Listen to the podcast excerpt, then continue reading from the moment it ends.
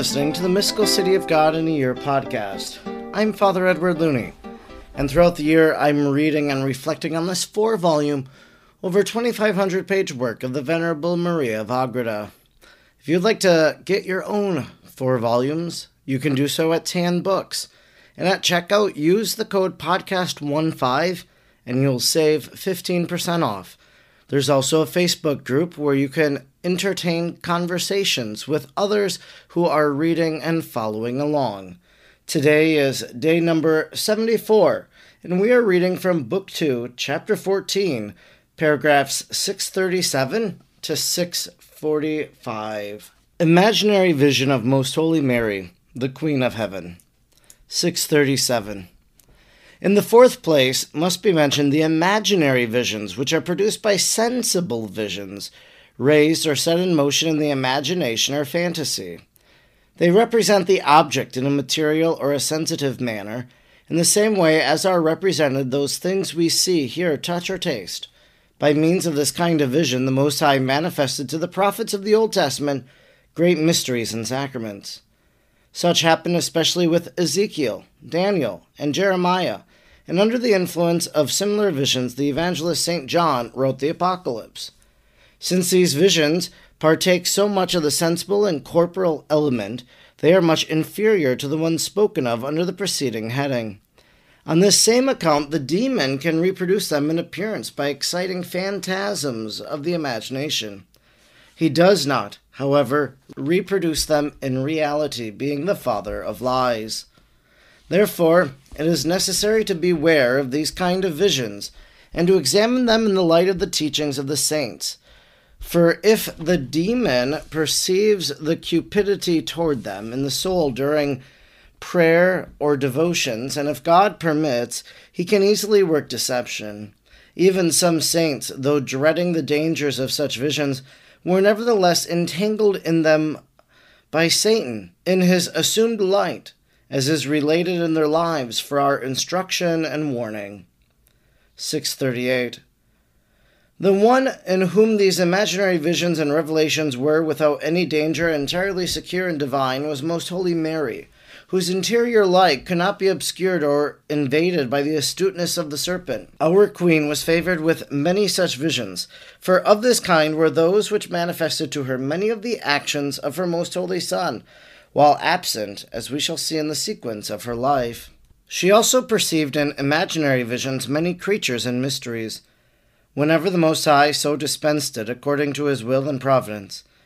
And since this and many benefits received by the Sovereign Princess of Heaven were ordained for the Most High ends, not only for the advancement of her own sanctity, purity, and merits, but also for the advantage of the Church, of which the great Mother of Grace was to be a teacher and a cooperatrix in redemption, the effects of these visions and her understanding of them were admirable, and they were invariably accompanied by incomparable proofs of the glory of God, and of new and increasing gifts and graces in the soul of Most Holy Mary.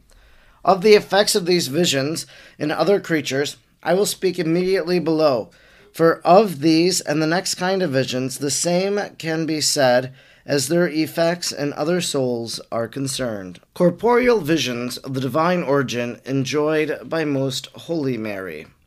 six thirty-nine. The fifth and lowest order of visions and revelations are those which are perceived by the corporeal and exterior sense, and that is the reason why they are called corporeal, although they can be brought about in two different ways. The one kind are truly and properly called corporeal visions, when in a visible and quantitative body some supernatural being appears to the sight or touch, be it God, a saint, or a demon, or a soul, and the like. Such body being formed for that very purpose of the ministry and power of good or of bad angels from either of the phantasms, which though it is not true or natural body of the thing represented by it, yet is truly a quantitative body constructed from the ether in external dimensions. The other kind of corporeal visions are such in an improper sense, rather an illusion of the sense of sight, for they are only an image of the object, its coloring, which an angel can make visible by alteration of the intervening air. The one that sees it thinks that he looks upon a real body, actually present. though there is no such body, but only an empty image, by which the senses are imperceptibly fascinated.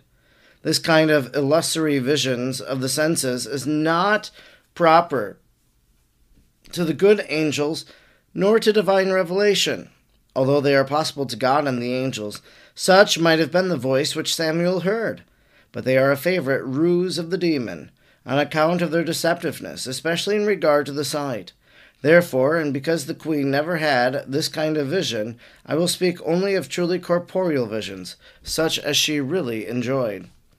six forty. In the Holy Scriptures are many instances of corporeal visions granted to the saints and patriarchs. Adam saw God represented in the form of an angel. Abraham saw three angels. Moses saw a bush, and many times the Lord himself. Likewise, others who were sinners have had corporeal or imaginary visions. As for Cain, Belthazar, who saw the hand on the wall, then imaginary images, as for instance Pharaoh and the vision of the cows, Nebuchadnezzar, and of the tree and the statue, and others recorded in the Holy Scriptures. These instances prove that in order to see corporeal and imaginary visions, sanctity is not required in the subject. But it is true, nevertheless, that they who obtain such an imaginary or corporeal vision, without receiving, therefore, any light or intelligence, cannot be called prophets, nor can they be said to receive a true revelation, but only those who receive the necessary understanding of the vision, as Daniel says. Thus Joseph and Daniel were prophets, not, however, Pharaoh, Belthazar, Nebuchadnezzar. Moreover, those are the more important revelation and visions, which are accompanied by a higher intelligence. Although to judge from outward appearances, others may be called higher, namely those which represent God or the Mother of God and the saints according to their station. six forty-one. It is certain that in order to receive corporeal visions, it is necessary that the senses should be prepared. The imaginary ones are often sent by God in sleep, as for instance in the vision of Joseph, the husband of Most Holy Mary, of the Magi kings, of Pharaoh, et cetera. Others can be perceived, while the senses are in the full natural activity, this not being repugnant. But the ordinary and connatural manner of receiving the corporeal as well as the intellectual visions is during some rapture or ecstasy of the external senses. For in such a state of the interior faculties are more collected and prepared from the perception of high and divine things. Yet the exterior senses are apt to be a hindrance less to the intellectual visions than to the imaginary ones, the latter having more affinity for exterior things than the acts of the intellect. Therefore, it often happens whenever the intellectual revelations are not infused species, or when the affections do not suspend the action of the senses, the most high intelligences of great and supernatural mysteries are conferred without the cessation of the activity of the senses. six forty-two. In the Queen of Heaven this happened many times and even frequently. For though she was in rapture during many of the beatific visions, which in ordinary mortals is always required, and also during her intellectual and imaginary visions, yet even while she was in the full use of her senses, she received higher revelations and intelligences than all the saints and prophets in their greatest ecstasies. Nor in any wise did her exterior senses disturb her imaginary visions. For the great heart of Mary, so full of wisdom, was not embarrassed by the sentiments of admiration and love, which are wont to take away the sensible activities of the other saints and prophets. This was true of her corporeal visions, as is evident from the enunciation of the message by the Archangel Gabriel, Luke one eighteen. And although the evangelists give no other instance in the course of her most holy life, prudent and Catholic judgment cannot doubt that they did happen at other times. For the Queen of Heavens and of the angels was to be served by her vassals, as we shall relate later on, when we describe the continuous service of her angelic guard, and of other angels appearing in corporeal and visible form. It happened also in another way, as we shall see in the following chapter. six forty-three. Other souls must be very circumspect and careful in regard to these corporeal visions, since they are subject to dangerous deceptions and illusions coming from the ancient serpent. Those who never seek them avoid a great part of this danger. If the soul is free from such desire and from other disorderly affections, and if then any corporeal or imaginary vision should happen, it must be very cautious before performing and executing that which is enjoined by those visions, for it is a very bad sign and savoring of the devil's influence, if, without any deliberation or counsel, it immediately believes and obeys, since the good angels, who are our teachers in matters of obedience, truth, prudence, and holiness, do not urge such a course of action. There are also other indications and signs, generally accompanying the causes and the effects of such visions, which will securely guide souls as to their truthfulness or their falsity. But I will not enter into these matters in order not to be led away from any purpose. And besides, I submit myself in these things to the doctors and teachers of the spiritual life. Instruction of the Queen of Heaven. six forty-four. My daughter, in this enlightenment which thou hast received in this chapter, thou hast a certain rule of action in regard to the visions and revelations of the Lord, and it inculcates two precautions. The one consists in the subjecting of these revelations to the examination and the judgment of thy confessors and superiors, asking the Most High with a lively faith that he give them light to understand his divine will and truth to instruct thee fully therein. The other consists in questioning thy own heart and observing the effects of these revelations and visions, prudently trying to assure thyself against thy error.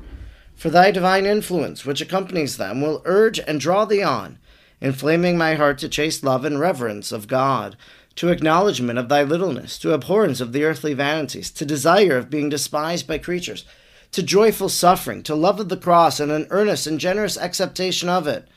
It will move thee to seek the last place, to love those that persecute thee, to fear and abhor sin, even the slightest, to aspire to the purest, the most perfect, and refined in virtue, to deny thyself thy own inclinations, and to unite thyself to the highest and truest good. When he thus teaches thee the most holy and perfect things of the Christian law, and excites thee to imitate him and me, then thou wilt have infallible signs of divine truth, revealed to thee by the Most High in these visions. six forty-five. And in order that thou, dearest, mayest execute this doctrine, which thou hast received, through the kindness of the Most High, do not forget it, and do not lose sight of the blessing of having been instructed by him in these things, which so much loving caress. Renounce all human esteem and consolation, all the delight and pleasure of the world, all that thy earthly inclinations demand, refuse to thyself, although it may be small and listed in itself. Turn thy back on all sensible things, seeking only to love and to suffer. This is the science and divine philosophy taught thee by the visits of the Most High, and in it thou wilt feel the force of the divine fire, which should never, through any fault and thy negligence, be allowed to become extinguished in thy bosom. Be alert, dilate thy heart, gird thyself with fortitude, in order to be commissioned with great undertakings, and be able to accomplish them. Be constant in thy faith, regard these admonitions, believing in them, esteeming them, and writing them in thy soul, with a humble and loving affection of thy heart, as being sent in faithful solicitude by thy spouse, and transmitted to thee by me, thy teacher and mistress. This concludes our reading today for day seventy-four. Today we finished the chapter Chapter fourteen, paragraphs six thirty-seven to six forty-five of Book two of the Mystical City of God. Well, today we heard two different types of visions, the imaginary visions and then the corporeal visions. And so I think that it's a good thing for us to sometimes use our imagination. I'm not saying that we always have visions in our imagination, but that in the spiritual life, especially Saint Ignatius of Loyola, taught about imaginary prayer. And so when we pray, to place ourselves perhaps in one of the scenes of the Bible and to see in that prayer then what you see. What is God trying to tell you? Who are you? What do you witness as one of the people in that gospel scene? You watch it unfold as it happens. So I think it's good to use our imagination. I don't think we should claim those again as visions, but just as an experience of prayer. When it comes to the corporeal visions, as we heard today, uh, they are the manifestation of God or the saints or whatever. And we know that Mary had a manifestation of the angel. So she saw the angel Gabriel, who then gave her that message. And we heard recounted in our reading all the many different ways that these visions have occurred all throughout the sacred scriptures. When it comes to a vision, they brought out something called ecstasy. During some rapture or ecstasy of the external senses. And there have been apparitions where they have tried to hurt the visionary. They've taken a flame and burnt part of their skin. They've tried to pick up a visionary. You know, so they're in this ecstatic state. This is true in many of the Marian apparitions. I find it interesting that in the Champion apparition in Wisconsin, that Adele, the visionary, was aware of her surroundings. That one individual asked, well, who is it? Another asked, why can't we see her? And Adele responds. She said, kneel. The woman says she's the Queen of Heaven. And then the Blessed Virgin then gives a comment about that. So it would seem that she was granted that moment in order for Mary to commend the faith of those individuals. There are other visionaries, such as those in Kibeho, Africa, that during their vision they'd danced and they sang and all of these different things. So there are different states of these ecstatic visions. And then finally we heard today that those who never seek them avoid a great part of this danger. So we might ask, do I seek an apparition? Or maybe what would be more interesting would be to consider that question, what if I received an apparition of Jesus? What if Mary appeared to me? What if one of the saints appeared to me? What would I do in that situation?